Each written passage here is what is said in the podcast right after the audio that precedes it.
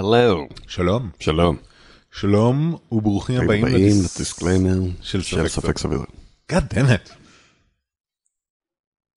ספק סביר הינה תוכנית לחשב ביקורתית, ספקנות ומדע, אך שמשתמשת באירוניה, ציניות, שפה לא נאותה, הומור שחור, ובאופן כללי שפה שיכולה להתאפס, ובהחלט גם נראה לי באופן אובייקטיבי, אפשר להגיד שהיא פוגענית.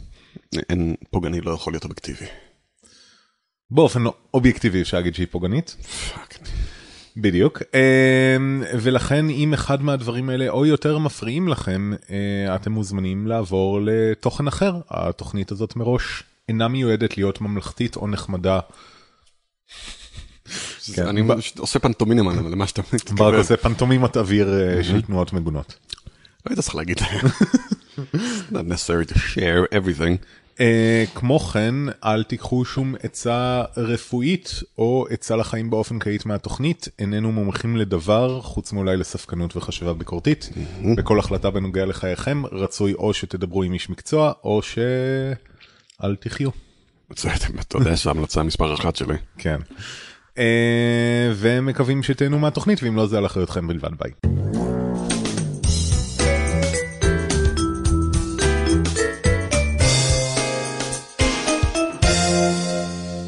It's springtime for Hitler and Germany. שני.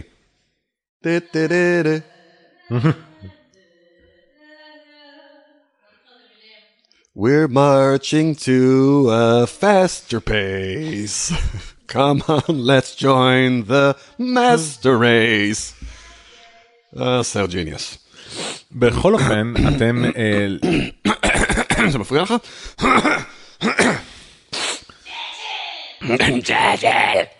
למרות הסחות דעת הבלתי פוסקות, אתם למעשה מאזינים לספק סביר, תוכנית לחשיבה ביקורתית, ספקנות ומדע. היום ה-22 לפברואר 2015, holy crap. Yeah man. חדשות מרעישות. We're back baby. כן, היו לנו הרבה בעיות בזמן האחרון. אני לא אכנס לפרטים כי חלקם אישיים, אחד מהם אבל קשור לדברים מאוד מטופשים שאני עשיתי, אבל גם לזה לא ניכנס, כי אני לא רוצה לפתח את עצמי מול כולכם. Suffice it to say, היו בעיות. ואנחנו יודעים שעקביות זה חשוב, אנחנו רוצים להיכנס לזה מחדש, אם כי אנחנו צריכים להתחשב סוף סוף, להתחשב בכוח המצומצם שלנו, אנחנו גם עושים את האייטמים וגם עורכים אותם, רק אני וירון בגדול. אז לכן החלטנו, שאנחנו נוציא מעכשיו תוכנית כל שבועיים. אנחנו כבר שמנו כמה בכיס, what? אוקיי, יש לנו 3-4 כבר שמחכים לצאת, ואנחנו נקפיד על זה עד שלא יודע מתי, ואנחנו נעשה מתישהו איזה חודשיים הפסקה, ואז נחזור בעונה מחודשת. ואם אנחנו לא נעמוד בזה, אני ארגיש מאוד רע עם זה, אני מקווה שאתם תעזרו לי. אבל אנחנו באמת מתכוונים לעשות את מיטב יכולתנו לעמוד בזה, למרות ש-nobody's paying us.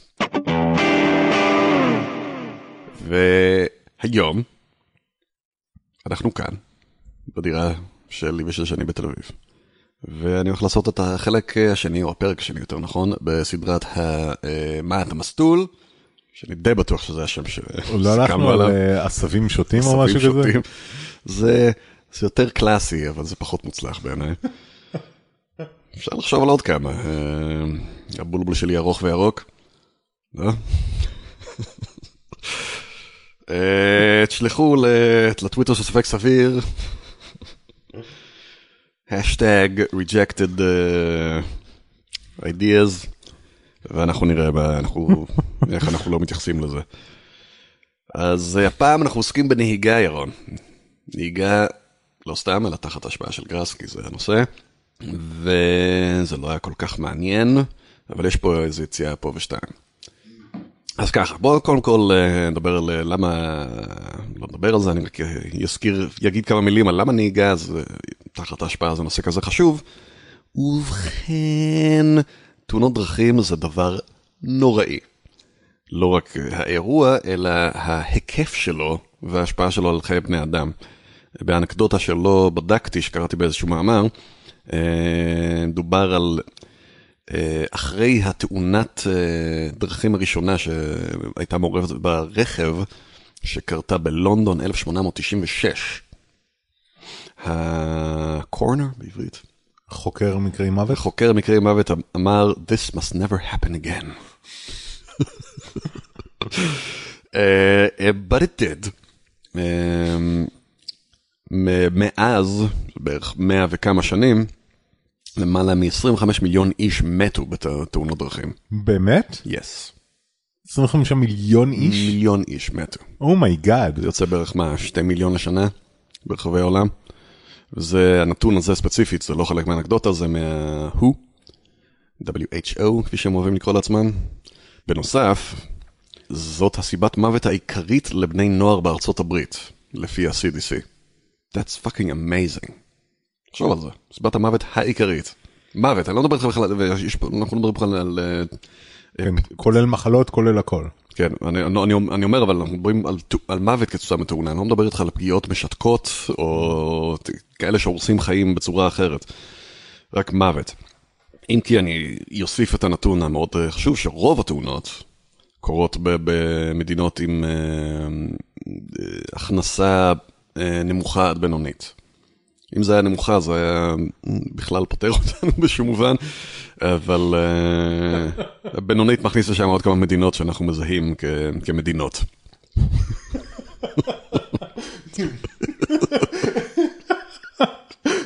איזה ביטוי מדויק ונוראי לכל הבייסס של החברה המערבית השבעה. True enough.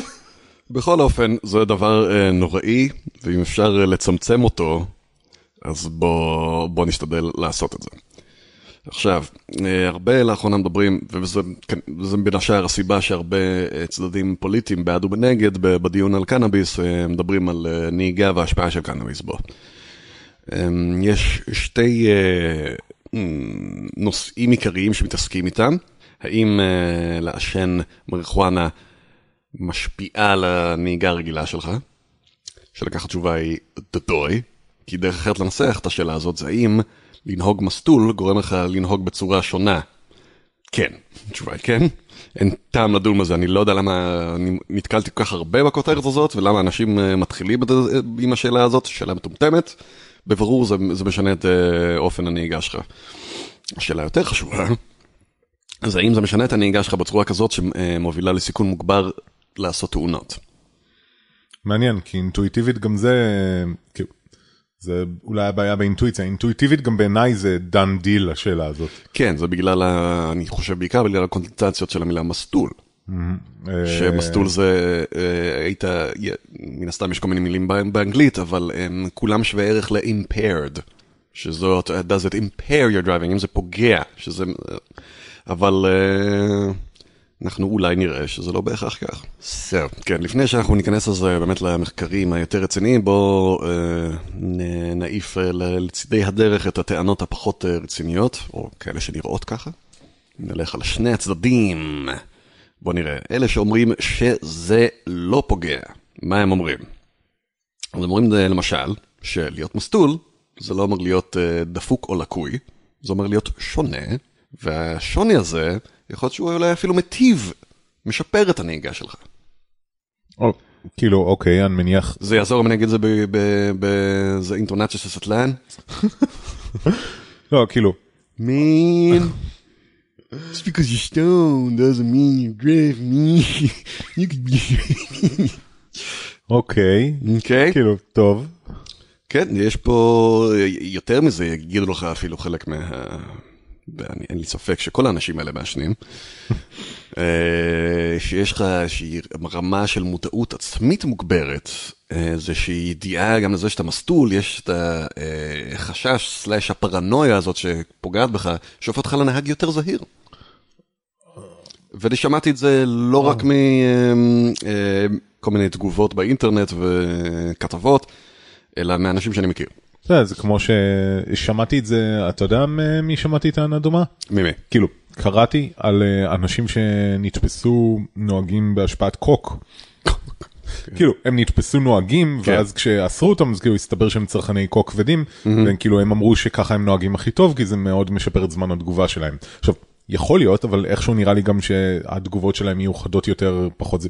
בקיצור, זאת, לא נראה לי שאפשר לשלול את זה על הסף, אבל זאת טענה שנשמעת מגוחכת, אוקיי. כן, אז הסיבה שאפשר לפתור את זה בשלב זה, להעיף את זה לצד, זה שזו היפותזה נחמדה, אבל אנחנו צריכים מדע בשביל להשש את זה. אז כרגע זה רק היפותזה, אין לנו הרבה מה לעשות עם זה. חוץ מזה להגיד שזה נשמע כמו משהו שסטלן היה אומר.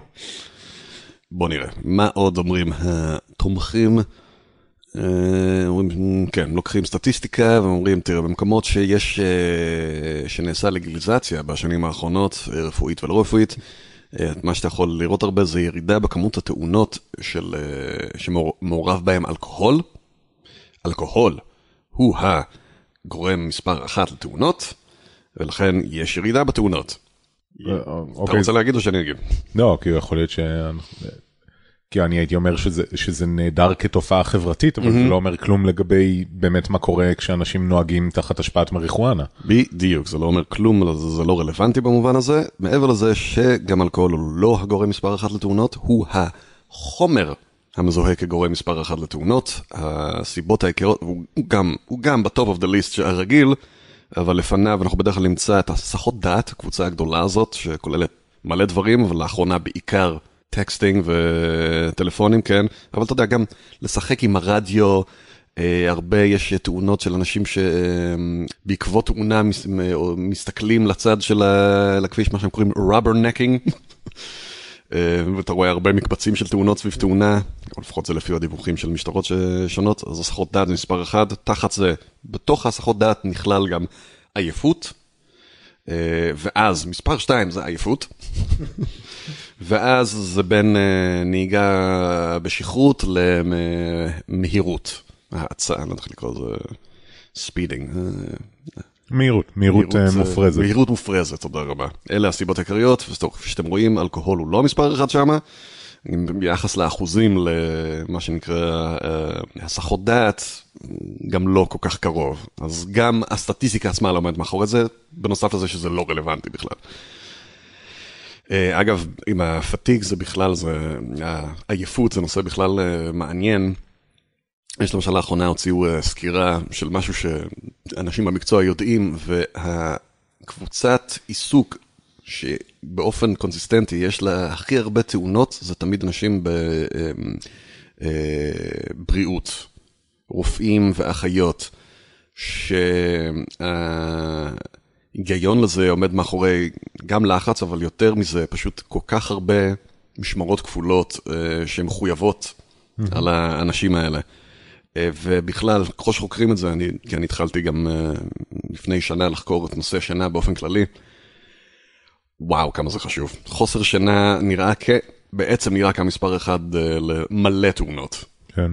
בצורה מדהימה, אבל גם הכמות של חוסר שינה, הכמות המינימלית של כמה אתה צריך להחסיר בשביל להיות נזק לאנשים סביבך, וזה יוצר דיונים מאוד מעניינים.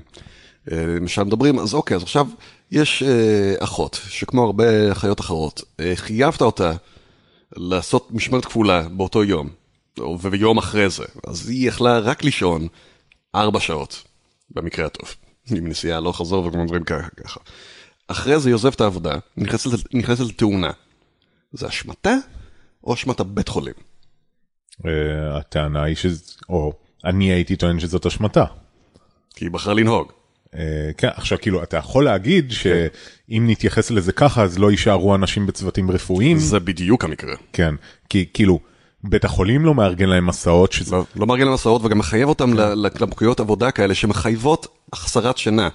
שוב, ואז להשיג או מונית האובר, לא כל אחד יכול לעמוד בתקציב הזה. זהו, זה בדיוק העניין. כאילו אפשר להגיד שיש פה כאילו לא אחריות לתאונה, אבל אפשר להגיד שאחריותך כמקום שדורש את זה מהאנשים, גם לארגן להם סידורים ככה שהם להשימו את עצמם ב... כן, זה די מזה, כי אני עכשיו מקשיב קורס בפסיכולוגיה, אז הוא עוסק בחוסר שינה, גם איך שזה משפיע על עצם קליטת האותות, שכאילו גם מקטין את שדה הראייה וגם את שדה השמיעה, וגם העיבוד שנפגע מזה משמעותי, אז זה כאילו... זה ממש מילולית, יש אותות שפשוט לא נכנסים לך למערכת כשלא ישנת, כי הוא מילולית. זה די מדהים. הקיצוניות שלו זה הפתיע אותי, וגם באותה הרצאה שאני שמעתי שדיברו על זה, דיברו על חלק מהניסיונות לפתור את הבעיות האלה, בכביש ספציפית, אז הם דיברו על זה שהם הכניסו את הבמפרים האלה לקראת השוליים, כי מה, הרבה מתנות נקרות, בספציפית קשורות לעייפות, זה שאנשים נרדמים ואז הם סוטים למסלול. אז אמרו, עשו את הבמפרים האלה, שזה יזעזע את האוטו, שהם סוטים למסלול, זה יעורר אותם. זה עבד לאיזו חצי שנה. ואז התרגלו? באופן לא מודע, אנשים פשוט התרגלו. Unbelievable. אתה יודע, זה לא מישהו שבחר, זה אני אהיה בסדר, זה פשוט... כן, ככה המוח עובד. כן. Just fucking terrible. כן. טוב, אז איפה היינו? זה לא רלוונטי. והטענה הכי טובה, זה, מה אח שלו, אני נוהג מסלול כל הזמן. הכל בסדר. ועל כך, ניסיון אישי, איננו מדע. כן. אנחנו יודעים, אבל... אגב, זה הטענה מספר אחת שמביאה אנשים לנהוג עייפים גם. כן, אני כל הזמן נוהג ככה, זה בסדר. זה סיבה מספר אחת שהרבה אנשים עושים הרבה דברים. כן, נכון. גם נהיגה בשכרות. יפ. שזה בעיה, ובעיה עוד יותר מעניין, אנחנו נדבר על זה אחרי זה, שאני אפתיע אותך. פנק אותי. אבל קודם כל בוא נדבר על חלק מהדברים הפחות רציניים שאנשים המתנגדים אומרים, אלה שאומרים שזה אכן מגביר את הסיכוי לתאונות דרכים. אז הם אומרים, אני אחבר פה שתי טענות דומות, שאתה מסתכל על תאונות. החומר מספר אחת, חוץ מהאלכוהול, שנמצא אצל המתרסקים, הוא מריחואנה. He's the number one. טוב, כמובן שהשאלה, סליחה, אני אשתוק. בוא תחכה שאני אתן לך עוד גרסה של זה, או גרסה שקשורה לזה. וזה ממש חלק מציטוט שלקחתי מזה נציג שמתנגד ללגליזציה ודברים כאלה. מאז שבקולורדו, ב-2009, הכניסו את המריחואנה הרפואית, כמות אנשים שהיו בתאונות דרכים שנמצא בהם מריחואנה בדם, עלתה משמעותית. מה?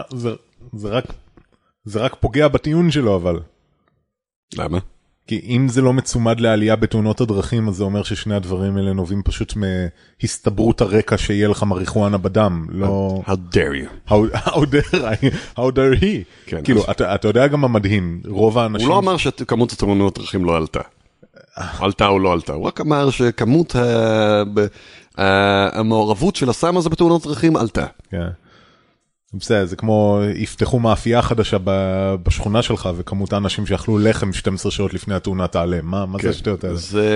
זה יותר חמור מזה.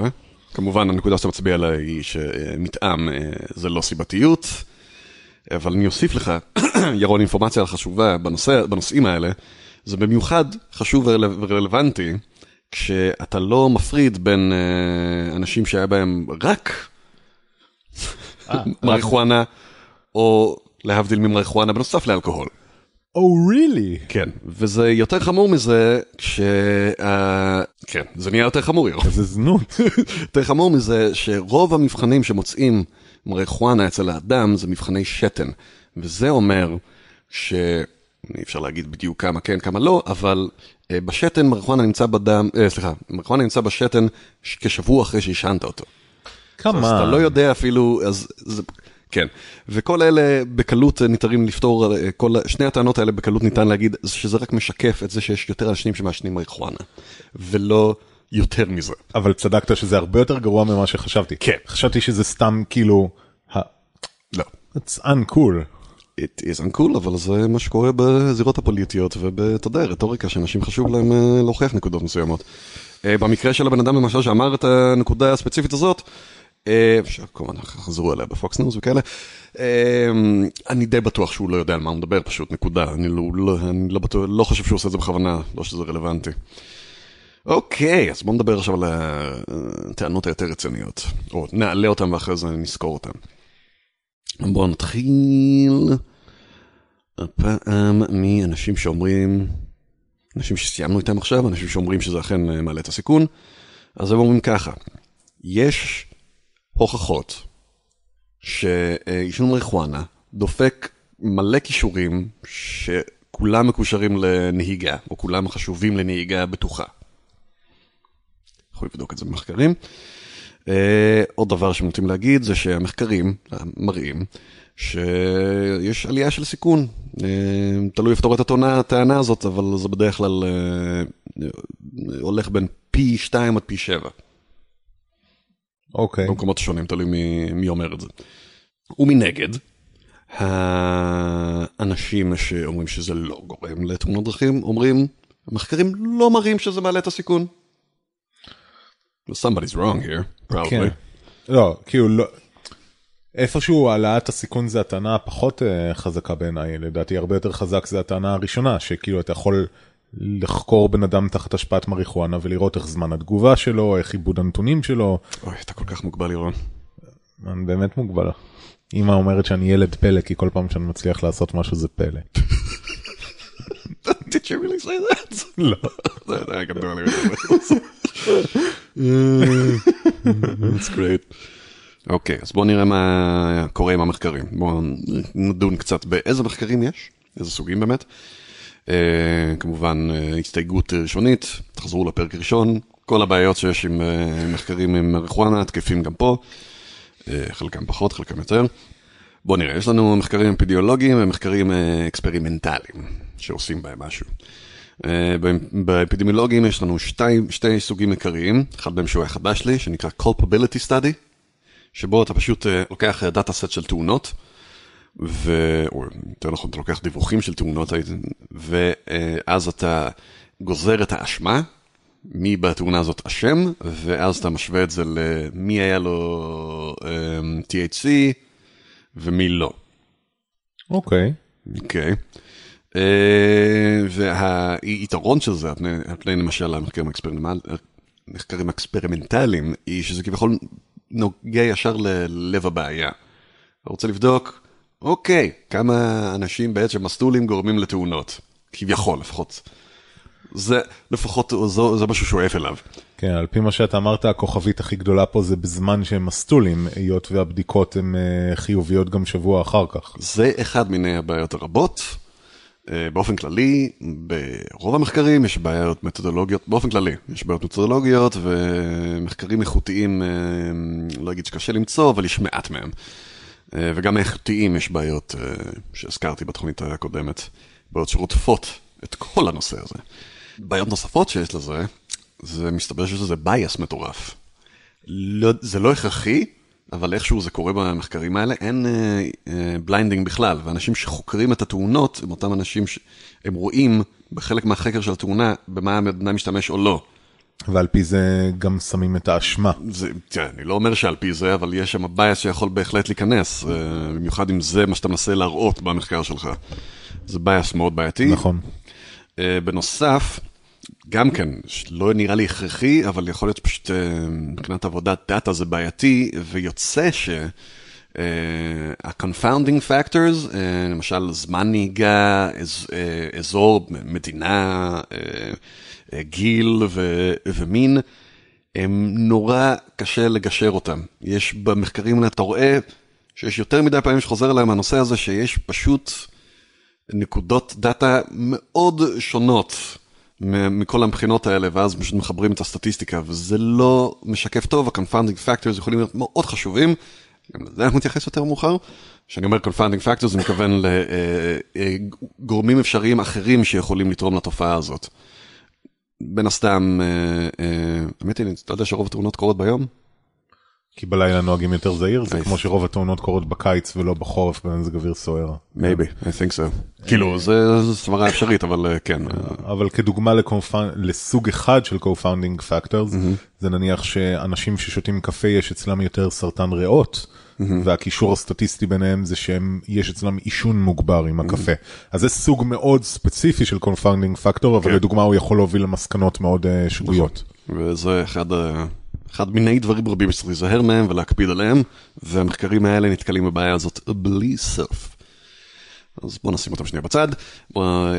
מחקרים אחרים זה ה-case control שאנחנו מכירים היטב, שם אתה לוקח אנשים שהתרסקו והיה להם THC, ואנשים שלא התרסקו והיה להם THC. או או גרסה הפוכה של זה, או שניהם. זה ברור? כן. אוקיי. שהיתרונות של זה, זה שכמובן אין בייס.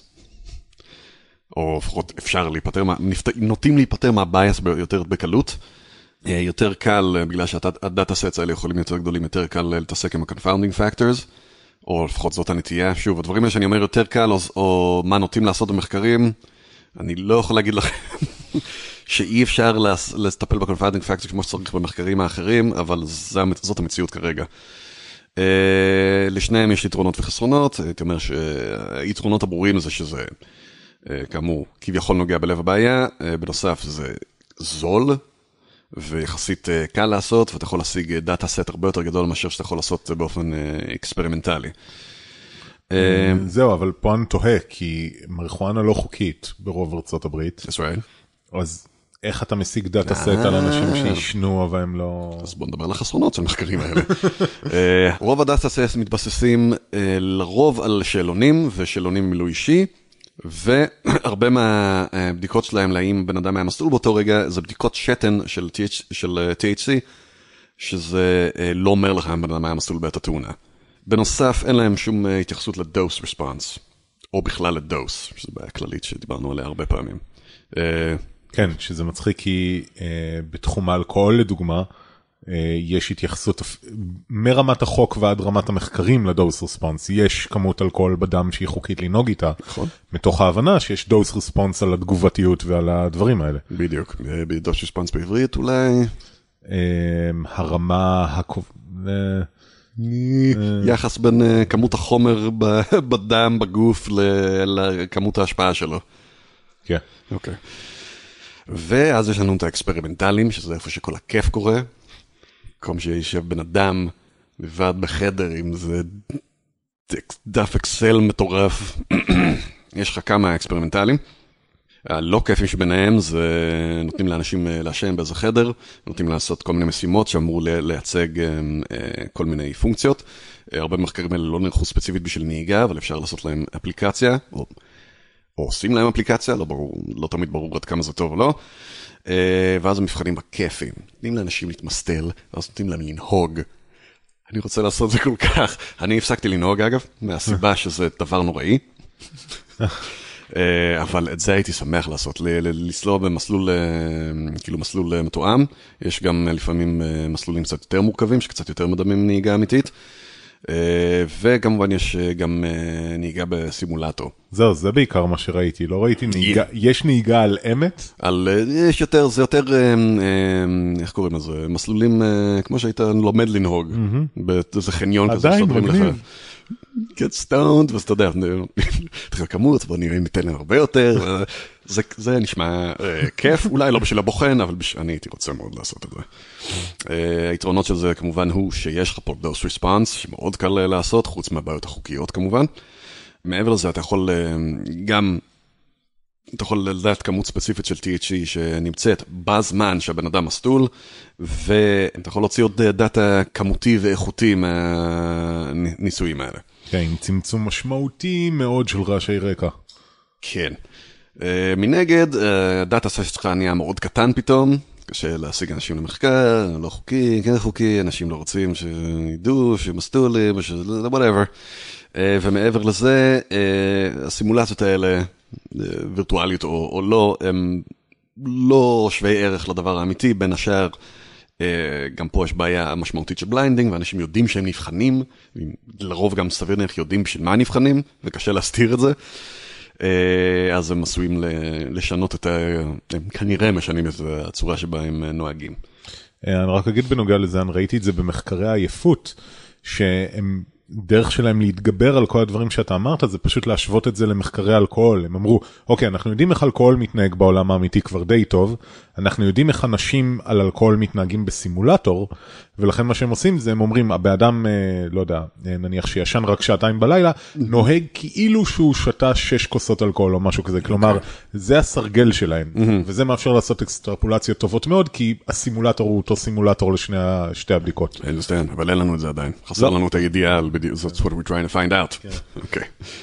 אז בוא נראה מה מחקרים בעצם אומרים משני הסוגים האלה, ונתחיל הפוך, נתחיל מהאקספרימנטלי, אם באמת אנשים שמעשנים מריחואנה מראים דפקטים בכל מיני יכולות קוגניטיביות, קואורדינציה ודברים שחשובים לנהיגה. I'll take yes for $100.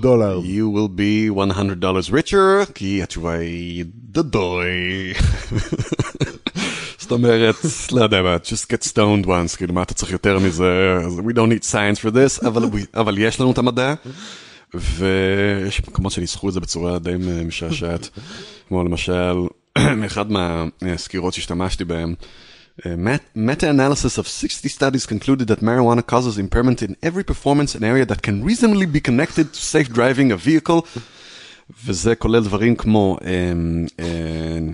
בוא נגיד זה בעברית, אבל מטה-אנליזה של מעל מ-60 מחקרים, הסיקה שמריחואנה גורמת לפגיעה, בכל אספקט ביצועי אפשרי שניתן איכשהו לקשור לנהיגה.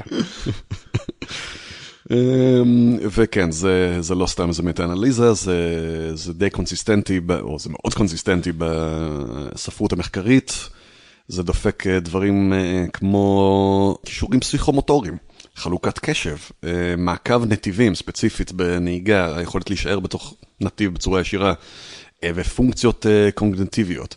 מה שמעניין הוא, הדבר היחיד אולי שמעניין שהוא לא חד ערכי, זה שזמני תגובה יש מחקרים סותרים. Really? כן. על זמני תגובה? כן. גם על זה הייתי מאמר על take yes for 100, מאוד מפתיע. אתה תראה שהאימורים שלך הם יכולים להיות בעייתיים. בוא נדבר אם כך, אם זה המצב בניסויים האלה, מה אנחנו יכולים לצפות לראות בסימולציות? ירון? אני הייתי מניח, he senses a trap, he tries to walk around it.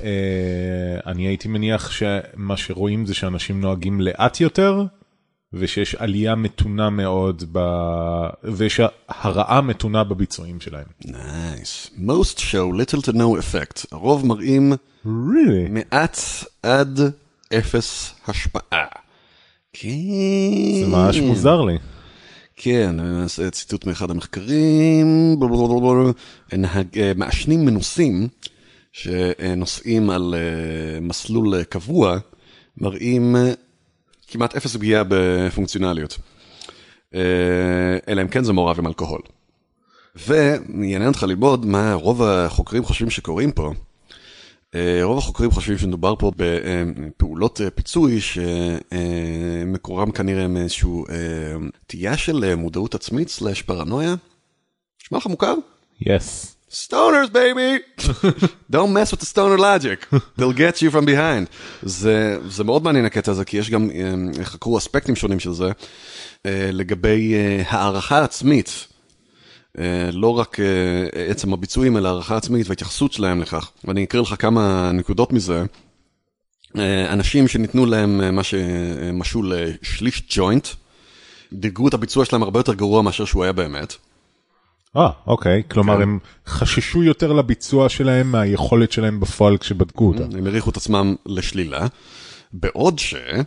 אנשים עם BAC של 0.04, זה בלד אלכוהול. כן, של 0.04 אלכוהול, שאגב, הגבול החוקי הוא 0.08, 0.04 משול פה לכוסית יין, אנשים ששתו כוסית יין, העריכו את עצמם יותר טוב מאשר הביצועים שלהם, ההפך. זה ממש מעניין, כי זה לא רק אלכוהול, גם בעייפות, אנשים מעריכים את עצמם הרבה יותר קשירים ממה שהם, והעייפות בסימולטורים האלה היא משפיעה כמעט יותר מאלכוהול, כלומר, slightly worse than אלכוהול. זה מאוד מעניין שבג'וינט אין השפעה, כי הסימולטורים האלה הם... יש השפעה. למעשה, את משווה את זה גם לאנשים רגילים, לא אנשים אלכוהול. אנשים רגילים גם נוטים להעריך את הביצועים שלהם יותר טוב מאשר שהם. אנשים שהם נוטים להתמסל, אני מדגש, אנשים שנוטים, לא אנשים שעשו את זה בפעם הראשונה, נוטים להעריך את עצמם פחות טוב. זה... Basically, they know they're fucked up. אז הם נוהגים הרבה יותר זהיר. וגם באופן, חלקית באופן מודע, חלקית לא, יש להם נטייה של זהירות, שמייצרת דברים כמו, כי בדקו ספציפית איך הם בעצם נזהרים, אז הם נוסעים לי יותר לאט, הם עוקפים פחות, מגבירים את המרווח שלהם עם מכוניות אחרות, וכל זה הפוך מאלכוהול לגמרי, משברור, והתוספת שאני הכי אהבתי, שהצחיקה אותי, שמבקשים מהם לשמור על מהירות מסוימת, גם נהגים מסטולים, נהגים שיקורים, מסטולים באופן עקבי תמיד יורדים מהמהירות הזאת, ואנשים שקוראים תמיד עולים מעבר למהירות הזאת. That's beautiful. It's fucking great. לא מסוגלים לשמור על המהירות הזאת אף אחד מהם, אבל אלה תמיד ירמיחו, אלה תמיד יעלו. זה מאוד מעניין. כן. כמובן בגלל שהם מתעסקים פה, האפקטים האלה בעיקר רלוונטיים, מצאו אותם גם באנשים שישנו, שהם לא מעשנים רגילים, אבל מצאו אותם באופן הרבה יותר ברור, אנשים שמעשנים באופן רגיל, אז משערים באמת שמדברים פה על איזה פיצוי מודע, או והשפעה מופחתת של הסם בעקבות שימוש מרובה. שאנחנו יודעים שזה קורה עם כמעט כל הסמים וגם מריחואנה. שזה הכל טוב ויפה. אממה, חשבת שגמרנו, לא. לא כל הפגיעות אפשר לפצות עליהן בצורה כזאת כלילה, אפשר לקרוא לזה ככה. גם אלכוהול וגם מריחואנה מגבירים או מאיטים את זמן התגובה, שזה מאוד חשוב, ומספר הטעויות שהם עושים בתגובה למקרי חירום, דברים שבאים בפתע, לא טובים מלהתמודד עם זה, פשוט לא טובים.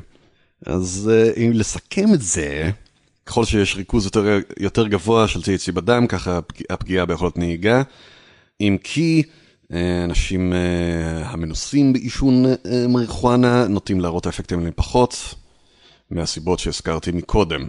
אך, עם כל זאת, בסיכום של כל המחקרים האלה, בעצם מה שאנחנו רואים זה פגיעה מינורית עד אפסית.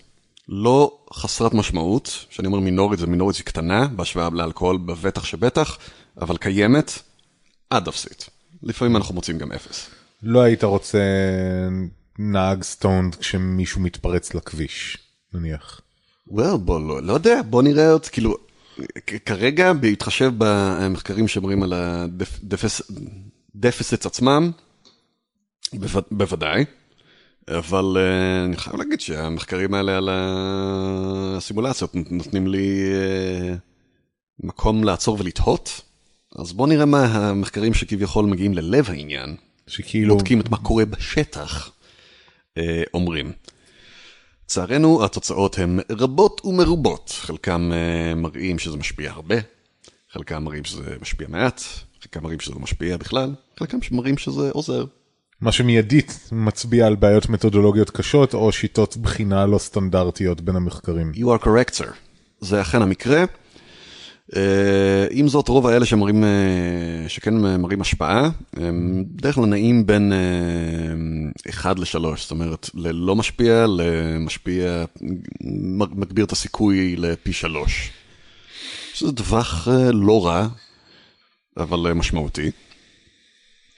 וכמובן כל אלה נובעים מבעלות מתודולוגיות, אותו אחד נוראי שאני כל הזמן חוזר אליו, של להפריד את שימוש במריחואנה בלבד משימוש בנוסף לאלכוהול, שאגב זה שילוב נוראי מבחינת תאונות, אני לא יודע, כי זה יצא לדבר גם כאן עם כמה סדלנים שחושבים שאחד מבטל את השני, לא, אחד עושה את השני יותר גרוע בנהיגה. זה מוריד את המודעות שלך להשפעה המצטברת של שניהם. בדיוק, זה ממש, בדקו את כל האספקטים האלה, it's the worst thing you can do. כאילו, it goes... booze and weed, booze, הרבה דברים אחרים ו-weed.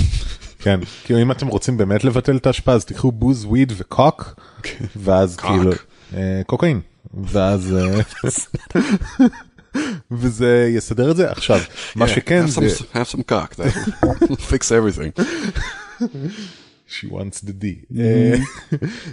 ואם זה לא עוזר, כי לפעמים זה עדיין מוביל לקצת בעייתיות בזמן תגובה, אז קצת קריסטל מאף, וזה יסדר אותכם יופי. בדיוק. אתה צריך לדעת איך לאזן את זה, כפי שהנטר אס תומפסון לימד אותנו.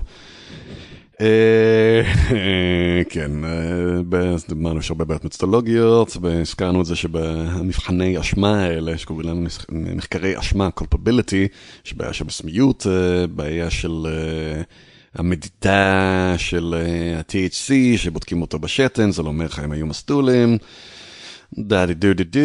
ובעיות כאלה, אבל, having said all that, אנחנו עדיין יכולים להסתכל על מה המחקרים הכי איכותיים אומרים. ומה אתה רוצה לנחש? לדעתי הם ירו על הכפלה של הסיכון. דרך מעניינת להסתכל על זה, אני חושב שאני אצטרך לא להסכים איתך. טוב, לך יש את המידע. You fucker. כן, אבל אני בקטע הזה פחות ממוספר, אלא יותר להגיד שבעצם מצאו מה שהסימולציות מצאו. מעט עד כלום. אתה טועה? אוקיי. ואני אתן לכם, לקחתי שתי דוגמאות משתי מחקרים הגדולים ואיכותיים. באחד מהם, טוב, אחד מהם רק הבאתי בגלל שקוראים לו Druid. She's driving under the influence of drugs. Well done, Druid. It's so cool. Drugs and alcohol. What? As a loserim. Driving under the influence of drugs, alcohol and medicines. הם הורידו את האלכוהול ומדיסנס. ככה זה תמיד. זה כמו בראשי תיבות צבאיים. אתה חותך מה שאתה רוצה כדי שזה יהיה. למרות שאיך דרואיד קשור באיזושהי צורה לנהיגה. זה הוביל אותך לבחור במחקר. True enough. True enough. It's catchy. ובכן זה מחקר מהגדול מסוגו, גדול בהיקפו. עשו אותו ב9 מדינות אירופאיות, בלגיה, דנמרק, פינלנד, איטליה ולית'ואניה. לית'ואניה! שירון הולך לנסוע עליה בקרוב, because he's poor, I think. והנדרלנדס, הולנד, השתמשו במדד של seriously injured, של פגיעה קשה, בעוד שנורווגיה, פורטוגל ושוודיה, השתמשו במדד של מוות. ולמרות שהמחקר הזה גדול ואיכותי, הוא עדיין פגום למדי, כמשקף את כל התחום. אפשר לראות מיד שיש בעיה עם המחקר הזה, אם אתה מסתכל למשל על ההבדל בין המדינות, יש לך הבדלים של סיכויי השפעה שלילית, שהולכים מ-25.38 עד 0.25. Something's wrong there, כנראה. עם זאת, זה עדיין אחד המחקרים האיכותיים שיש. That's saying a lot. כן, תשמע. שזה שאתה יודע, סטטיסטיקה וממצאים, סטטיסטיקה ובולשיט. כן, זהו, בדיוק, כי סטטיסטיקה זה לא איזה מכונת פלא שאוכלת חרא ומפליצה קשתות וחדי קרן. כאילו, אם הנתונים שלך מראש הם בעלי התפלגות כזאת, הסיכוי שלך להוציא מהם מסקנה טובה היא... זה נכון, אבל מה שמעניין זה שזה התוצאות הסופיות, אבל זה יכול להיות גם רטרוספקטיבי, הקטע הזה, הם מאוד דומות למחקרים איכותיים אחרים, שמראים ככה. בואו נסרוק כמה מהם. מבחינת הקבוצה של הנפגעים קשה, סיכון המשולב הגיע ל-1.39. אוקיי. יש לך סיכוי של פי 1.39 תחת השפעה מריחואנה בהשוואה לאנשים שלא, שהם נקיים להיכנס לתאונה ולהיפגע קשות, בעוד של המקרה המוות יש לך סיכוי של 1.33. אוקיי. אוקיי. בשני המקרים אגב זה היה, מצאו שזה היה statistically non-significant. אוקיי. זאת אומרת שאפשר לא להתייחס לתוצאות האלה. או להגיד שאין סיכוי, מבחינת מה שהמחקר מצא, לא מבחינת המציאות. להבדיל, כי תמיד שווה לקבל פרספקטיבה, אנשים עם פחות מ-0.6 BAC, שזה 0.2 פחות מהכמות המותרת של הכל בדם, היו בין 5 ל-30, היה להם סיכוי מוגבר של בין 5 ל-30... כלומר, לא 1.5. לא, זה לא מתחיל. הכי קטן זה 5, הכי גבוה זה 30, וזה, אתה יודע, בכמות המותרת. So, yeah. Yeah. תשימו לב, זה שווה להזכיר עוד פעם, שלא היה... סליחה, אמרתי מקודם BAC, נכון? שימו לב שלא היה BMC, Blood Marijuana Concentration, כי אין כזה, which sucks. בהסתכלות על כל המחקרים האלה, אין לנו שום התייחסות לכמותיות שמקשה על הסקת, מאוד מקשה על הסקת מסקנות. כן, אבל כאילו, זה המדד ההשוואתי הוא מעולה. זה ממש מכניס לפרופורציות. כי זאת הרמה החוקית לנהוג איתה באלכוהול. לא, זה פחות, זה 0.2. כן, כן, אז אני אומר, כאילו, זה עדיין, במסגרת החוק מותר לך לנסוע באוטו. כן, ואתה, כן. לנהוג, לא לנסוע, כן. אבל זה מה שהמחקר הזה מצא. שאנחנו, למרות שהוא יחסית איכותי, הוא עדיין בעייתי מאוד, כפי שראינו. אז בואו נעבור למחקר עוד יותר איכותי, מחקר שהוא האיכותי והגדול ביותר מסוגו, לפי אלה שכתבו אותו. swear to God. אני לא זוכר איפה הם כתבו את זה, אבל הם כתבו את זה וחוזרים על זה בכל מקום, כנראה כדי להפיך אותם. אבל הוא באמת איכותי, אני פשוט לא יודע להגיד שהוא הכי איכותי, או הכי גדול אפילו. אבל הוא מאוד איכותי ומאוד גדול. It was written by self-proclaimed doctors. והם בעיקר עשו עבודה מאוד חשובה וטובה בנושא הזה של confounding factors, של ביטול הזה בעברית. אני אומר מסננים סטטיסטיים, אבל בתכלס זה לא תופס את הביטוי במדויק. אוקיי, חבר'ה, אתם מאזינים, אתם יודעים מה אני מתכוון. והם מצאו תוצאה מאוד מעניינת. לפני התיקונים, הם מצאו סיכוי מוגבר של 1.25 להתרסק, אחרי שהם עשו את התיקון לגיל, מין ומוצא ושימוש באלכוהול. כן, הם עשו את זה אגב בשתי פאזות נפרדות, כי זה יפה לראות איך זה הולך מ-1.25 בסוף ל-1. זה נייס. הם עשו 1.25, זה ירד ל-non-significant, 1.0 משהו, מורדים את האלכוהול, 1. והחוקרים הסיקו, או כתבו, את מסקנותיהם, שהממצאים האלה מצביעים שלמשתנים האחרים היה מתאם עם השימוש בסם, שהביא לאפקט המוגבר של הסיכון. שזה בדיוק confounding factor מקביל לשתיית קפה וסרטן ריאות. שתיית קפה באה בצמידות יותר לאישון, וזה מגיע בצמידות יותר לסרטן ריאות. עכשיו, הם אומרים את זה, ואני קראתי הרבה במחקר, אבל אולי פספסתי את הקטע הזה, אני לא רואה שהם מסבירים ספציפית למה, כי אתה יכול פשוט להוריד, כי אתה צריך לדעת שהנתונים האלה הם באמת רלוונטיים. ואז בדקתי, והנתונים האלה הם מאוד רלוונטיים. הם בהחלט בכיוון הנכון, כמו שכל חברת ביטוח תגיד לך, young males, גברים צעירים, are the worst. בהרבה מובנים, אבל בנהיגה במיוחד, לא סתם גם נתתי את הנתון בהתחלה, של הסיבת מוות העיקרית לבני נוער זה תאונות דרכים. זה גם מה שהחוקרים האלה מצאו בעצם, זה מה שמחקרים אחרים מוצאים. ולכן התלכונים האלה רלוונטיים, ויש גם עוד מחקרים אחרים שגם באמת מנסים לבדוק ספציפית את הנושא הזה, זאת אומרת של, אוקיי, נוקח עכשיו קבוצה של אנשים שיש להם תאונות שנמצא להם THC, בתקווה בדם, אבל הרבה מהם כמובן זה בשתן, ואז אני לוקח את הקבוצות האלה ספציפית של גברים, צעירים, מוריד אותם ונראה מה האפקט שנשאר, כלום. בהרבה מהמקרים לפחות, בחלק המקרים נשאר מעט. אז אחרי שעברנו הכל זה, מה ניתן לסכם? אז הייתי אומר ככה, אין לנו עוד מספיק דאטה ייחודי בשביל לקבוע משהו לבטח, או אפילו ברמת סבירות גבוהה, אבל כן יש לנו מספיק אינפורמציה איכותית על גבול איכותית, או בכלל מספיק אינפורמציה בכלל, לראות לאן זה מתכנס הסיפור הזה, או לאן סביר שהוא ילך, ברמת סבירות לא רעה. ומה שאנחנו רואים זה ככה, בסיכומו של העניין, יש השפעה שלילית, שהיא כנראה נעה בין המעט לכלום, אבל כל זה מאוד תלוי במי אתה, וכמה ישנת, דברים שמחקרים אלה באופן ספציפי לא בדקו בצורה טובה, במיוחד הנושא של הכמות. אכן אנחנו יודעים שלאנשים שרגילים לעשן, זה משפיע פחות, אבל עדיין הנקודה הסופית והחשובה היא, שזה משפיע, ותחת המספרים הקטנים האלה, גם אם אנשים משתמשים במילה מינוריים, או כמעט חסרי משמעות, מאחורי המספרים האלה, עומדים חיים של אנשים. ולכן אין לזלזל בזה, אלא אם כן אתה בא בדיון עכשיו, בממשלה להגיד, אוקיי, יש לנו כמה בעיות להתייחס עליהם בנושא של נהיגה, יש לנו אלכוהול, עייפות, ומריחואנה, המריחואנה צריכה להיות בתחתית של הרשימה, אבל הוא צריך להיות שם. או במילים אחרות, אם אתה צריך לבחור בין לנהוג שיקור או לנהוג מסטול, תבחר במסטול, אבל אתה לא חייב לנהוג, אז אל תנהג מסטול, או לפחות, גם זכר וגם נקבה כמובן, חכו לפחות 3 שעות. כן, ותיקחו קוק כדי לאזן את זה.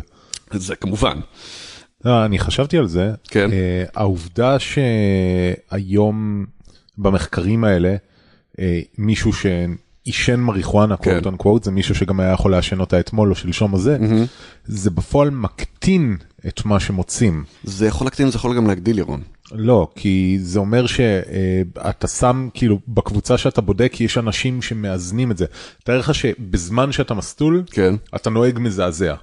נניח, כן, אני לא אומר שזה זה. אבל כשאת, כאילו, עברו 3 שעות, ואתה עכשיו כבר נוהג בסדר. העובדה שתחת המסתול שלך, יש הרבה מאוד אנשים שישנו לפני 3 שעות, ורק מעט אנשים שישנו עכשיו, תביא לזה שרובם בגדול ינהגו די בסדר. לא. כן. לא. זה כמו, תאר לך שהיית בודק את ההשפעה של אלכוהול, כשהשאלה לא הייתה האם אתה שתוי עכשיו, אלא האם שתית בשבוע האחרון. אז ההשפעה לחומרה של אלכוהול הייתה צונחת מאוד, כי אנשים ששתו לפני שבוע הם נוהגים בסדר עכשיו. You don't know that, you have to do that statistic to find out, זאת הנקודה. אתה לא יודע את זה, זה השערה. אני לא יודע להגיד לך כמה סבירה או לא. טוב. אם היו יודעים להגיד, אני גם חיפשתי את זה אגב במחקרים הזה, להגיד, כמו שהתעסקתי במחקרים קודמים, שאמרו שהבייס מוביל לכיוון אחד, ושם היה בבירור, וגם החוקרים מתייחסים לזה שם, לא, אנחנו לא יכולים להגיד שזה לכיוון הזה, או לכיוון הזה, אנחנו פשוט לא יודעים. פה לא התייחסו לזה בכלל, ואני חושב שקשה להגיד אם זה לכאן או לכאן, במיוחד משלב את זה עם עוד גורמים אחרים. מציאות מורכבת. מציאות מורכבת, מה שברור זה לא מומלץ לנהוג מסתול. לא, אבל כאילו, כמו שאתה אומר, ברמה הפרקטית, כמו שיש פרסקריפשן דרג שעושים אותך. בוא נעצור אותך שם, אז בואו באמת נעשה, הפוך מה שעשיתי פעם קודמת, התייחסות הפוליטית בסוף. אנשים שמשתמשים בזה כטיעון נגד לגליזציה של מריחואנה, stop it, it's ridiculous. זה כמו המודעה הזאת, או הפרסומת הזאת שהייתה על, אתה רואה את חייל בעמדת שמירה והוא ישן. שזה ישר, שאני ראיתי פרסום הזה, אמרתי, זה נראה כאילו לפני שהיה את הכיתוב, בן אדם שתה, בן אדם משתמש בחומר החוקי הזה, שכולם משתמשים בו, שגם אנשים שלפעמים נכנסים לתאונות איתו, כן, זה לא רלוונטי. יש לו אפקטים לא טובים שמסכנים אנשים אחרים בסיטואציות מסוימות, הם עושים את זה לא חוקי להשתמש בסיטואציות האלה. כי יש אחריות, לקחת אחריות, זה חלק בסיסי מהזה, אתה לא הופך את החומר לחוקי, אתה לא תוציא מחוץ לחוק משאיות מעל 4 טון, בגלל שלפעמים אנשים בלי רישיון נוהגים עליהם. יש חוק שאסור להם לנהוג עליהם, כי הם לא יודעים איך להשתמש בהם. Anyway, זה צריך להיות די ברור בשלב הזה, אני לא יודע אם אני צריך עוד להזכיר את זה. Stop it! Stop it! Stop it! אין לי בעיה שילחמו בסמים ובלגליזציה, פאקינג... תפקו לנקודות רלוונטיות. אבל ברק, בוב מרלי. כן, אתה צודק. אם יש סיבה אחת נגד לגליזציה זה בוב מרלי, אני לא רוצה לשמוע יותר בוב מרלי, ועוד מתחשב בכך שמבחינתי בוב מרלי זה הטוב, זה הטוב של הרייגי. ואתה יודע שגם נמצא מתאם בין אנשים שמאשנים לחולצות של צ'ה גווארה. God damn it, the people are the worst. Okay, they should be outlawed. כן, אני אוסיף עוד איזה people should be outlawed. Yes, fucking trend fuckers. טרנסטרס. אני אוסיף עוד משהו שאולי יעניין חלק מהאנשים לגבי הבעיה בבדיקה, שזה גם כן עכשיו, אני מגיד, העליתי את זה, תעשו זה לחוקי, אז יבואו אנשים, באו, כאילו כבר ראיתי את הטיעונים האלה, אין דרך טובה לבדוק את זה, כמו שעושים עם אלכוהול. ובכן, זוכרים פעם שהיו בודקים אלכוהול בלתת לך ללכת על קו? אז א', זה לא סיבה, ב', יכול להיות שיש מכשיר כזה עכשיו, או כבר כמה זמן, הוא עבר כמה מבחנים לא רעים, שהוא בודק לפי הרוק, ויש לו אחוזי פגיעה די טובים של כמה TAC יש לך עכשיו פעיל במערכת. אוסום. זה ממש חשוב. זה גם למחקרים זה יהיה מאוד חשוב, שזה אחד ההמלצות שחוסים כל הזמן בסיסטמטי ריוויוז, דייקו לדעת שבן אדם מסתול, לא רק שהוא במהלך השבוע האחרון היה מסתול, אז זה יכול לעזור הרבה בזה, וגם מבחינת של חקיקה. That's awesome. כן.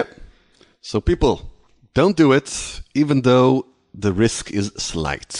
כן. זהו, פה זה באמת, כמו שאתה אומר, חוק ה... אני לא יודע אם זה חוק המספרים הגדולים, אבל כשיש מספרים גדולים, אז גם השפעות מינוריות בסופו של דבר מתרגמות לדברים מאוד פרקטיים ואמיתיים. כן, חוץ מזה, זה בשביל מגוחך, אתה חושב, זה כלי תחבורה. זה משהו שאמור להיות לך מקום למקום. זה שזה אחד הסיבות מוות הגדולות בעולם, is fucking ridiculous. אבל אתה יודע, זה מה שקורה. אתה שם fucking חתיכות טונות של ברזל שנעות במהירויות על אנושיות, שם מלא כאלה על כבישים צרים שאנשים אחרים בנו, ואת צריך להסתמך על זה, צריך להסתמך על כמה דברים. בוא נראה שהרכב בסדר, שהכבישים בסדר, צריך להסתמך על זה שאנשים פוחדים מלעבור על החוק, והדבר הכי גרוע, צריך להסתמך על אנשים צריך לסמוך על אנשים שלא יהיו טיפשים. וגם המגבלות של השכל שלנו, פשוט מבחינת attention, יכולת ניתוח פרטים, זמן תגובה, כאילו. These are things that hold your life in balance every time you try to get from place A to place B. That is insane. אבל בסדר, שתגיע הסינגולריות, אז הכל ייפטר. לא הסינגולריות, אבל לא יודע, אולי בעוד 30 שנה יהיו כבר אחוזים בודדים של כלי רכב אוטונומיים על הכביש, יוכלו להגיב יותר טוב מאנשים רגילים. תכף מהלך את אותם בעיות בטלפורטיישן, איכשהו. שהיה לנו טלפורטיישן, אבל זה היה קורה באיזה הייווי דיגיטלי, שבו יש לך שליטה. על מה אתה מדבר? בסטארטרק זה העניין, כי אנחנו הרי כל הזמן אומרים, איך אתם משתמשים בטכנולוגיה הזאת, שכל שני ושלישי מפצל את האנשים, מאחדת אותם, בן אדם נגמר, אז כאילו, זה עדיין עדיף על תאונות דרכים, לא? כן, שם זה לא גורם האנושי שהוא בעיה. יש סטטיסטיקה נהדרת, של בשבע שנים שאחרי 9/11, אז פשוט... בגלל יותר אנשים שנמנעו לנסוע במטוסים, אז כאילו יותר אנשים מתו בתאונות שנבעו מזה, מאשר ב-9/11. עכשיו, זה נשמע לי מאוד מפוקפק, אבל אני יכול לראות איך לאורך זמן זה מצטבר למשהו כזה. טוב, בדקו את כמה אנשים מתו בתאונות האלה לאורך יומיים שבהם האירוע הזה התרחש, כאילו בתור הגבלה? לא. כי זה מה שמיוחד בו, זה באירוע אחד. אוריד שתי... בניינים, או לפחות הוריד בניין אחד שהשני פוצץ על ידי הממשלה. Oh, that's nice. Building 7, זה ה-7 או 11? 7. 7-11. 24-7. אני קופץ בשירותים. אוקיי.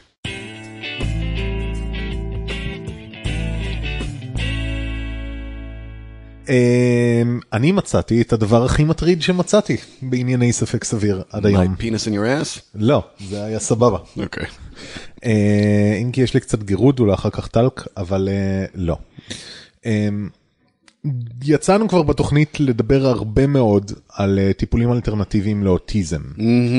החל מסאונות אינפרה אדומות שהבאת הפעם, דרך כמובן דיטוקס חלק מהדברים האלה אני כבר שכחתי, אתה יודע מה, שמישהו יאסוף לנו את ה-greatest hits, זה עשוי להפתיע מחדש. כן. ויש תמיד את כל הדברים האלה, ואנחנו תמיד מתייחסים לזה בתור, הדברים האלה מונעים טיפול אחר התנהגותי או כזה, ובטח מונעים קבלה של תופעות כאלה, והם עושים בעיות באופן כללי. זה הבעיה העיקרית שלהם, בעיקר שזה שבהרבה פעמים הם אקסקלוסיביים, זאת אומרת, מטפלים או זה, אומרים, תעשו את זה, במקום זה, או הורים, שזה בדרך כלל המקרה, מגיעים למסקנה שזה מה שצריך לעשות. כי הרבה מהם לא פוגעים בפני עצמם, חלקם גם, אבל הרבה מהם לא פוגעים בפלסבו. וגם אלה שפוגעים, בוא נגיד, פגיעה יחסית, כאילו, קל להגיד את זה בתור מי שלא סובל את הדברים האלה, אבל זה נראה כפגיעה יחסית מתונה. מה, כמו לנהוג מסלול? לדוגמה. או... co-founding של 1 עד 1.25. אבל זה משהו, כאילו מה שמצאתי עכשיו, שהוא פשוט מזעזע. זה ריפוי אוטיזם באמצעות אקונומיקה. לא עשיתי על זה? לא. זה נשמע כמו זה, נו, קלנזינג. לא, זה הרבה יותר גרוע. או כמו, הם עושים את זה, שיט, שכחתי כבר, אתה רואה מה קורה? שכחתי, אבל זה היה סוג של זה קלנזינג, אני חושב שעשו את זה, אבל עושים את זה אבל בזרקות, אבל... בין השאר בליץ' ובעוד דברים, אבל כן. אז לא זכור לי שעשית על זה, אולי קראת על זה, אבל לא זכור לי שעשית על זה. אז לא רוצה להרוס לך אז. לא, אז נדבר על זה, נראה אם זה זה. זה פנינה מבית היוצר של The Second Genesis Church of Health and Healing. Great name. Great name. שזה האקרונם? לא. חבל. ג'נשטיין CAJ, אני מניח. ג'נשטיין, that's good. ג'נשטיין is good. So what happened in the first generation? What happened to them? They burned in hellfire? לא, זהו, זה כנסייה שהיא מגדירה את עצמה ככנסייה לא דתית, אלא היא רק רוצה להפיץ שלום, אחווה ובריאות בעולם. עומד בראשה מישהו עם השם הנהדר ג'ים המבל. Humble? He's not humble at all. עומד בראשה, he's humble. כן. יפה. Fake name, by the way. כן, נראה לי ברור. הוא בחר את השם הזה, אני מבטיח. כאילו זה אזרח אוסטרלי שעכשיו נמצא ברפובליקה הדומיניקנית. כאילו, אני חושד כי אחרת יעצרו אותו או משהו כזה. זה נשמע, כן. והם, כאילו זה כמו שיש את המשוגעי ויטמין C, שאומרים שוויטמין C יטפל בהכל, ויש את המשוגעי דיטוקס או מיץ שאומרים שזה יטפל בהכל. קיליישן. איך קוראים לזה בעברית? קילציה זה גם בעברית. אז עשיתי קילציה, אולי זה לא טיפול באוטיזם, אבל עשיתי קילציה שבין השאר יש שם בליץ'. לא, זהו, אתה דיברת, זה היה קילציה עם טיפול באוטיזם, הייתה את הדוגמה של הילדה היא שחוקרי קינסתטיקה טיפלו בה, ואמרו שטיפולי קילציה יעזרו לה טטטה, זה גם היה שם עם אוטיזם. אוקיי. אז לא על זה מדובר, מדובר על משהו... Great, some new terribleness. כן. awfulness. כן, אז הארגון הזה מ-2006, כמו שיש את כל הנאטבגז האלה, אז הם מקדמים את הסם מיריקל ניסים שלהם, באמת תחת השם מיריקל מינרל סולושן. הפתרון הסוסי. הסוסי? הסופי. פתרון סוסי זה הרבה יותר נחמד. זה יותר נחמד, אבל איפה הסופי שם? לא, כי זה נס, אז אתה לא צריך עוד דברים אחר כך. מיריקל מינרל סולושן. MMS. MMS. זה תרכובת שהיא בפועל סודיום כלורייט. That is not good. לא, זה אבקה שהיא משמשת למגוון שימושים בעולם. אחד השימושים הנרחבים יותר שלה הוא ערבוב עם חומצה כלשהי, לרוב חומצת הדרים, לייצר כלורין דיוקסייד, שזה נגזרת של אקונומיקה. בסדר, נו, אתה נשמע עכשיו כמו ההוא שזה, יש קזאין, קזאין משתמשים בו בשביל להדביק דברים, יש את זה בחלב. זה נכון, אבל זה פה, התכונות עצמם של החומר, זה החומציות היתרה שלו, שהורגת ומפרקת תרכובות. That's why it's good against diseases. נכון, זה אכן יהיה... שורף זה טוב. חכה, we'll get there, על פורומי התמיכה להורים. Oh God. זה באמת נורא. זה אכן מאוד יעיל נגד זיהומים, וזה אכן מספיק לא רעיל, ככה שבדילול מסוים זה לא יהרוג אותך. Well, that's true about anything. דילול מסוים זה לא יהרוג אותך. אז זה כאילו, לעומת אקונומיקה רגילה נניח, זה חומר יחסית סביר. כאילו, זה עדיין גורם לתופעות רפואיות קשות מאוד בעייתיות, זה רעל, אבל כמו שאנחנו אומרים תמיד, רעל זה עניין של מינון ודילול, אבל... השימושים שלו הם לא בריאותיים, השימושים שלו הם לטיהור מקווי מים או דברים שכאלה. כרגע, ירון, דברים משתנים. יפה, אז הם מוכרים אותו כדרך לרפא אוטיזם, בחוקן. או בוי, או בוי. כלומר, הם מוכרים את זה כדרך לטהר הכל, באתר שלהם אתם יכולים לראות וידאו שהממשלות לא רוצות שתראו על עובדי הצלב האדום שאומרות שזה ריפה. אני לא רוצה לראות את הוידאו הזה. Sounds awful. כן, זה ריפה כבר אבולה, מלאריה, איידס וכולי, אז באופן לא מפתיע. תקנה מאף, זה מרפא גם אוטיזם. עכשיו, בשנים האחרונות באמת צצו די הרבה קהילות הורים סביב מה שהם קוראים CD אוטיזם, שCDים זה הכלורין דיוקסייד הזה. אוקיי. נקודת המוצא של הקהילות האלה, וגם של כל שיווק החומר הזה, זה שאוטיזם נגרם על ידי וירוסים, חיידקים וזיהומים. אוקיי. ומכאן שבאופן טבעי הדרך לרפא אוטיזם, זה באמצעות חיתו הגוף. על ידי שתיית האקונומיקה הזאת. אוקיי, זה מעניין שמצאו את הסיבות לאוטיזם. כן. Science hasn't reached that far yet. כן, זה מעניין, זה כאילו, זה באיזשהו מקום יותר ממוקד מסתם להגיד דברים כמו דיטוקס, אם כן אומרים, זה מחלות, זה פתוגנים, זה דברים שכאלה, אם כי נראה איך הטענות האלה... שזה עוד יותר מוזר, כי למה שהם מתארים, יש לנו דרכים טובים לטפל בזה, למשל, משהו שקראנו בתוכנית, ה-fecal transplant. אז אנחנו, נדבר על בדיוק, כי אתה יודע, תמיד כשהם מגיעים לטענות מדעיות, אז אומרים כמובן, לא, המדענים האלה הם בכיס של הביג פארמה, ולמעשה, התרופות הרגילות שלוקחים, מייצרות את החיידקים האלה בגוף. אז we get a conspiracy on top of everything. Yes, עוד נגיע גם לזה. The Holy Trinity. כן, ממש, זה... פשוט מזעזע. שאני לא יכול למנות כרגע, ויש פה לפחות 3 פינות מאוד חזקות. פין, פין ופין. יס. אחת הקהילות הבולטות יותר של ה-CD אוטיזם הזה, זה דף פייסבוק בשם CD אוטיזם. והוא... also a great sign. היגר לאתר cdautism.org. מצליק אותי גם כמה שאתה אומר את זה, כי אני לא יודע, משום אני חושב על authors כל הזמן. CD authors? CD authors. And all the things they do. בראש הקהילה הזאת עומדת מישהי בשם קרי ריברה, והיא פרסמה ספר בנושא ריפוי אוטיזם עם MMS, עם המוצר הזה. That's good science. יש לה ילד אוטיסט שהוא מקבל טיפולי MMS כבר מעל ל4 שנים. הוא עדיין לא נרפא, אגב. מעניין אם יש ספר אחד שנכתב על מישהו שאין לו ילד עם אוטיזם. בטח Wonderful Measles. לא, אני מתכוון, לא חשוב. anyway.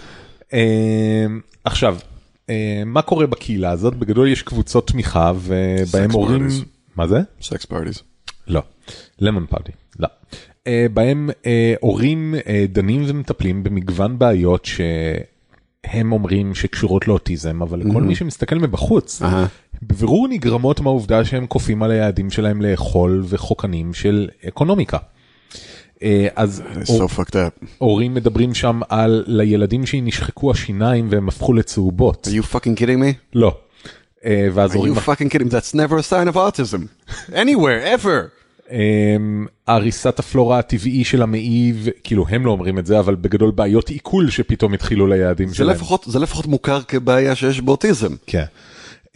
התייבשות, נשירת שיער, פצעים. לא, לא, לא, נשירת שיער. What is wrong with these people? הם, אני מניח, מפחדים ומיואשים ורואים בדבר הזה. אבל הם לא היו אצל רופאים לשאול אותם על נשירת שיער? הוא לא אמר להם, אין שום סיכוי שזה קשור איכשהו לאוטיזם? לא, כי יש להם את הקבוצת תמיכה הזאת. הרבה פעמים מהעצות זה להגביר את המינון. זה שלב ביניים, חיידקים נאבקים, זה רק זה. מה שמביא את האנשים להשתמש במוצר הזה, ברמות שמתקרבות לקטלניות. Jesus Christ. ואז יוצא שיש הורים שנותנים לילדים האוטיסטים שלהם משקעות מבוססי אקונומיקה, וחוק מבוסס אקונומיקה, בעודם, זה העדות שלהם, מחזיקים את הילדים שמתפתלים בכאב. כן, זה אמור לכאוב, זה כמו הרבה דברים. שם אלכוהול על פצע, אתה מחטא אותו, זה כואב, מה? Yes. כמובן. כן, כאילו, אני אקריא פה משהו זה עוד החלקים היותר סבירים. זה מישהו שאומר, חוקנים לא תמיד הולכים באופן רגוע בבית. What the fuck? לפעמים זה לא ביג דיל, אבל לפעמים זה a 2-hour ordeal. A 2-hour rape, you mean? Sexual assault and abuse? When I end up deranged from being kicked in the face...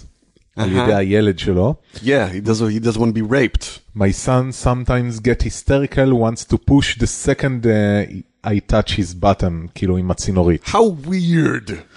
How unconventional. עכשיו, כאילו, יש תרופות שצריך לפעמים לתת דרך הרקטום, זה קורה, אבל לא אקונומי, או אף אחד לא, אקונומיקה לא מרפאת אוטיזם. אני מופתע שם צריך להגיד את זה, אבל... לא יודע, תרשום לי את מספר המקרים שחייבים לשים חוקן לילד. לא, זה קורה. כמה פעמים זה קורה. בטח ילד שהוא משתולל ויורק דברים שאתה מנסה לתת לו דרך הפה ו... אז, the ass will be much easier. What are you talking about? לא יודע. Exactly. אני גם לא יודע, אבל אני משער שהם מעטים. כן. שאתה חייב לעשות, כאילו, fucking... at least use a Cosby drug. כשאנחנו קוראים להם עכשיו. אז כמובן. יש הורים שדוגמה מגניבים את זה למשקעות. There you go. אבל זה מביא להרס. אבל זה מביא להרס השיניים, ברק. לא, חשבתי שמגניבים. את האקונומיקה. שמי הרדמה. לא. למשקעות. כדי שהם יוכלו לטפל בתחת של הבן שלהם כמו שצריך. עכשיו, לפעמים קרי, הראש קהילה הזאת, נכנסת לפורומים ויונה להורים המודאגים בביטחון מוחלט כמובן. Of course. ותוך שזירת קונספירציות ומיתוסים בריאתיים נוספים כדי להצדיק את מה שהיא עושה. לא כל אחד יכול פשוט לכתוב ספר, ירון. כן. אז לדוגמה, כשמשתמשים בכמויות גדולות מדי של המוצר הזה, למעשה עוברים את החומציות של הקיבה. זה מביא לקילוף של שכבות ההגנה של מערכת העיכול, ולהוציא, כאילו בגדול לעכל את מערכת העיכול שלך, ולהוציא אותה בצואה. זה נורא. עכשיו, זה באופן מובחן לעין, מתקבלים כאלה סיבים שהם בגדול הגוף שלך, שהוא קל. אתה יכול, does that even heal?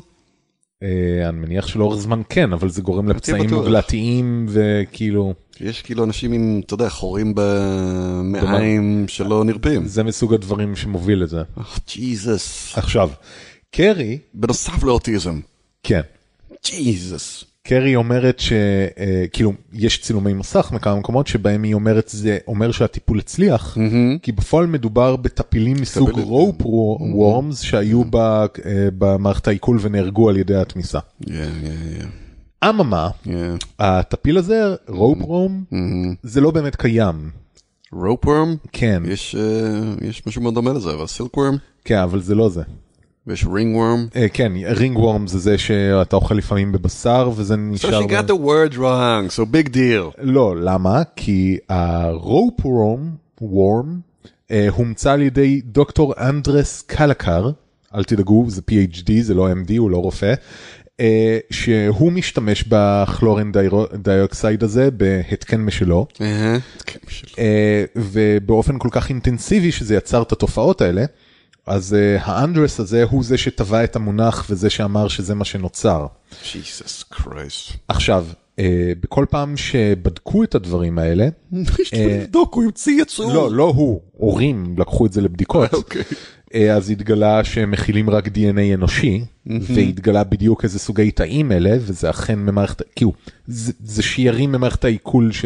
בשלב הזה, למה שלא תגיד, לא, זו הצורה שלא תולעת, היא מתחזה לרקמות אנושיות בשביל לעבוד על המערכת עיכול. אתה חושב שהיא לא אמרה את זה, דוד. למה? כי הבודקים האלה, הם היו בכיס של ביג פארמה. זה טוב, זה בסדר. זה נוצר מזה, כשאתה לוקח תרופות פסיכיאטריות, כמו ה-SSRI האלה, וכל התרופות ששולטות בסרוטינין וכאלה, אז התרופות האלה מכילות זרעים שגורמים לגוף לפתח את התולעים האלה, כדי שתצטרך להמשיך לקחת תרופות. Dude, this is fucking Dune. עכשיו, אני מציג את זה... זה אפוס של סיינס פיקשן, it's amazing. זהו, זה קל להתרשם מזה, או לצחוק על זה, או כאילו פשוט להידהם מזה, אבל חשוב להבין, זה הקבוצה הסגורה, האקו צ'יימבר, שבתוכם הורים מפוחדים עם יעדים שהם לא יודעים איך להתמודד איתם מגיעים, וכשאתה שומע את הדברים האלה, אז לאט לאט הם מחלחלים, ואתה נכנס למעגל קונספירטיבי שאתה לא יוצא ממנו, עד שהיד שלך ימות או משהו כזה. שזה נורא והיום. שזה, כן, שזה בצורה מפתיעה הרבה פעמים לא שם סוף לתופעות כאלה. אחרי כמה זמן שהטרנד כזה מתחיל, אתה רואה כמו עם הפאקינג פרנה, הם להשיג תזונה מהשמש. אנשים מתים, סובלים מצד תזונה, and people still do it. כן. זה כל כך אינסולרי בשלב הזה, אפשר לפרוץ את זה. עשיתי גם את האייטם על הסאנד גייזרס, שכאילו נשרפות להם העיניים, basically, אבל פתאום זה ממשיך. כן, שם לפחות יש להם, דיברנו על זה שלהם, איזו הסתגלות שחלק מהראייה שלהם, לפחות אפשר להבין איך הם חושבים שהראייה שלהם עדיין טובה, אבל, קדמת. כן. עכשיו, מעבר לזה,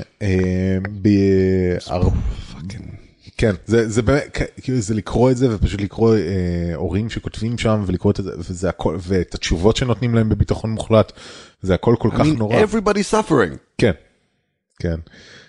וכמובן שהרבה פעמים על הספקטרום האוטיסטי, ילדים או אוטיסטים בכלל מפגינים מחזורי התנהגות של התנהגות יותר טובה, התנהגות פחות טובה וכו'.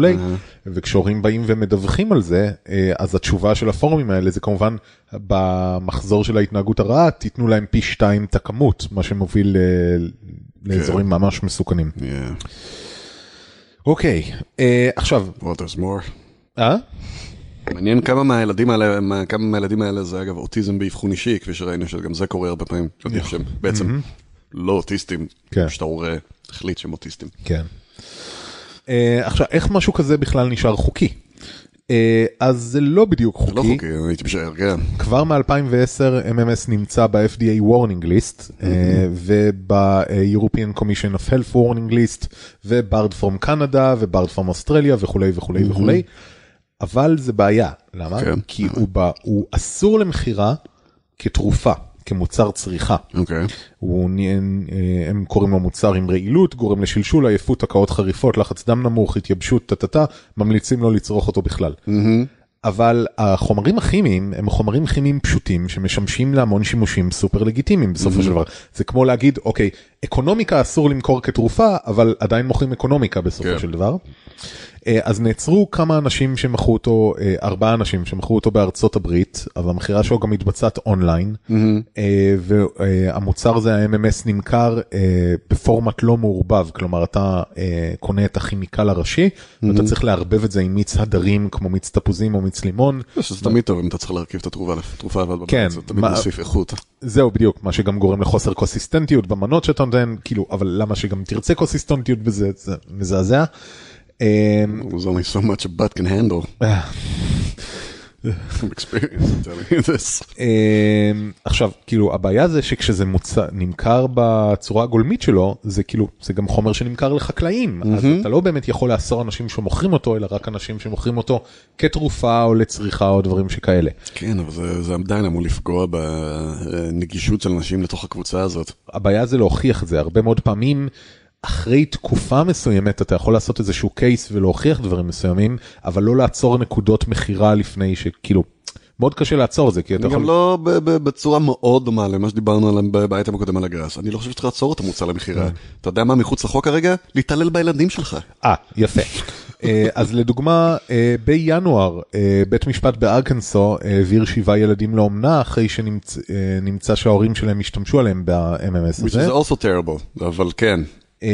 ההורים טענו שהם משתמשים במוצר לחיטוי מי ההשקיה בגינה שלהם, אבל נמצאו עדויות לדברים האלה בילדים.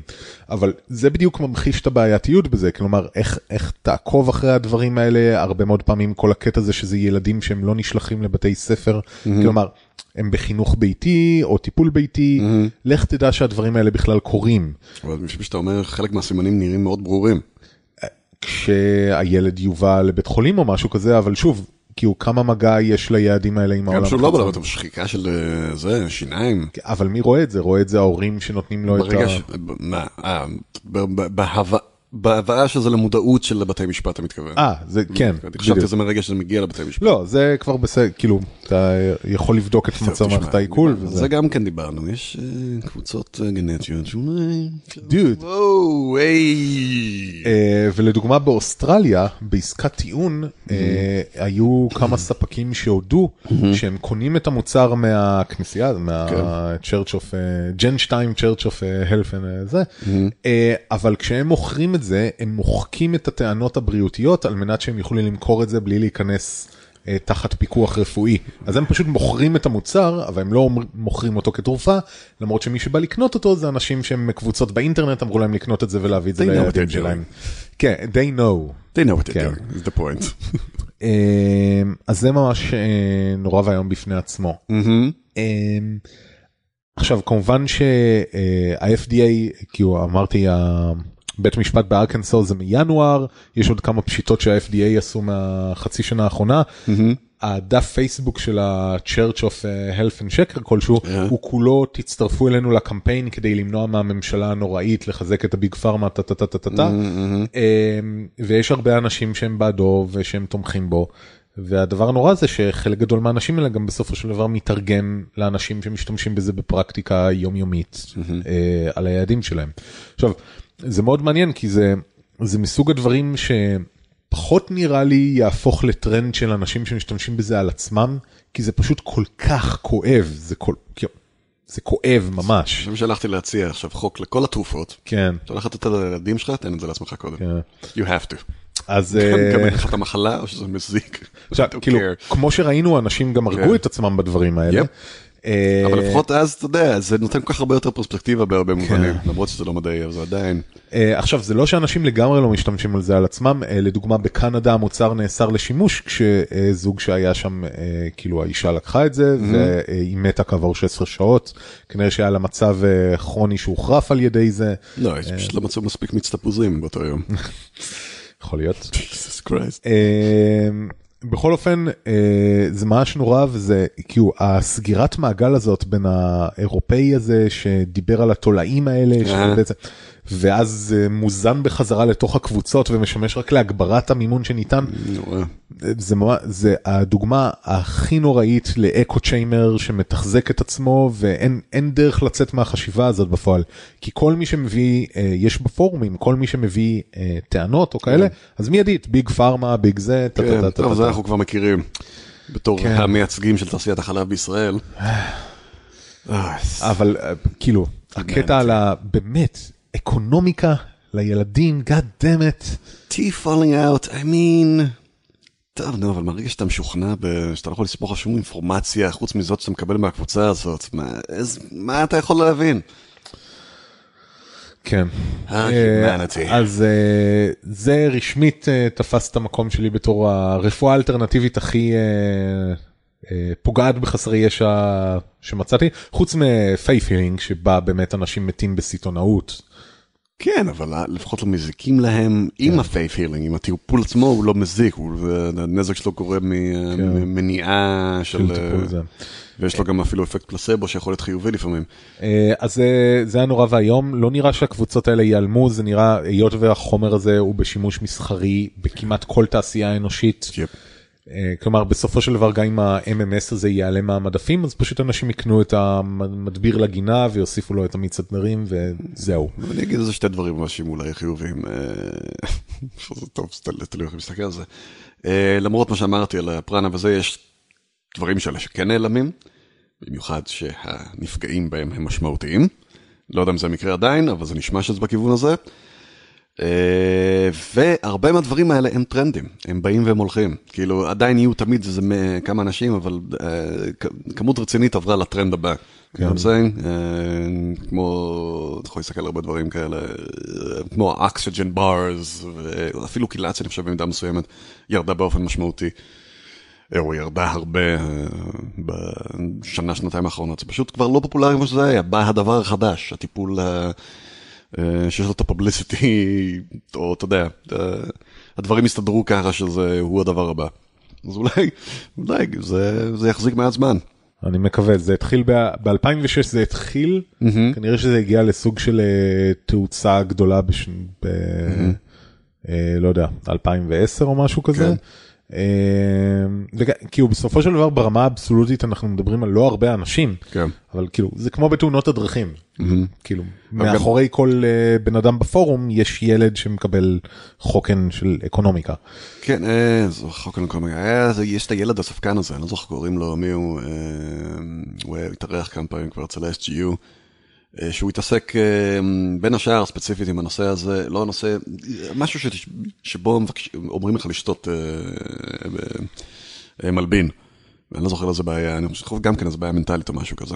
אז בקיצור, יש נורא חדש, יש דברים נוראים, אנשים נוראים, אבל גם כן, מה שלפעמים כן שובר את תיבת תהודה הזאת, את הסגירות של הקהילה הזאת והאינפורמציה שנעה בתוכה, זה בדיוק שזה מגיע למודעות חברתית יותר גדולה, ואז מתחילים לדבר על זה פה ושם בחדשות וזה, ואנשים, האינפורמציה השלילית נכנסת אליהם גם שהם לא רוצים, כי הרי כידוע אנחנו ספוג, חסר שליטה, ואז זה מופיע אצל חלק מהאנשים לפי קפוקים, וקהילה יכולה להצטמצם עוד יותר. אז, it's terrible, and we should kill everybody, בכלל. זה נראה שאנחנו בדרך.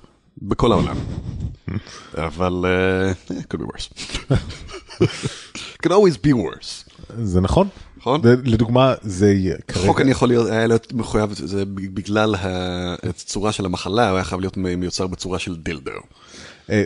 נייס, גם החוק היה יכול להיות של ממש אקונומיקה, ולא הגרסה היותר מדוללת הזאת. שאגב, תשלח לי מייל, אני שולח מייל לעצמי, אם זה לא, it's not a thing, this is a fucking $1,000,000 idea. חוקן בצורת דילדו? Yes. שני, חוקן בצורת דילדו. תרשמי, תשלחי לי במייל. לא צריך לעשות. עד עכשיו לא הייתה סיבה. אבל הרעיון הוא. יש אנשים... איך? כן, או זה, יש הרבה אנשים שעושים חוקנים בבית וחלק מהאקטים מיניים וזה... 50 shades of shit. 50 shades of brown. What a team. Well, That's a good place as any. אז תודה ברק. תודה לך ירון. מי ייתן והגרס שלך לעולם לא יהיה אקונומיקה, מי ייתן והוא יהיה חום. והוא יהיה, כן, בחוקן. יס. שבוע טוב לכולם. כן, תודה רבה. תודה בעוד שבועיים. כן, תוכנית מיוחדת לחנוכה. ביי ביי.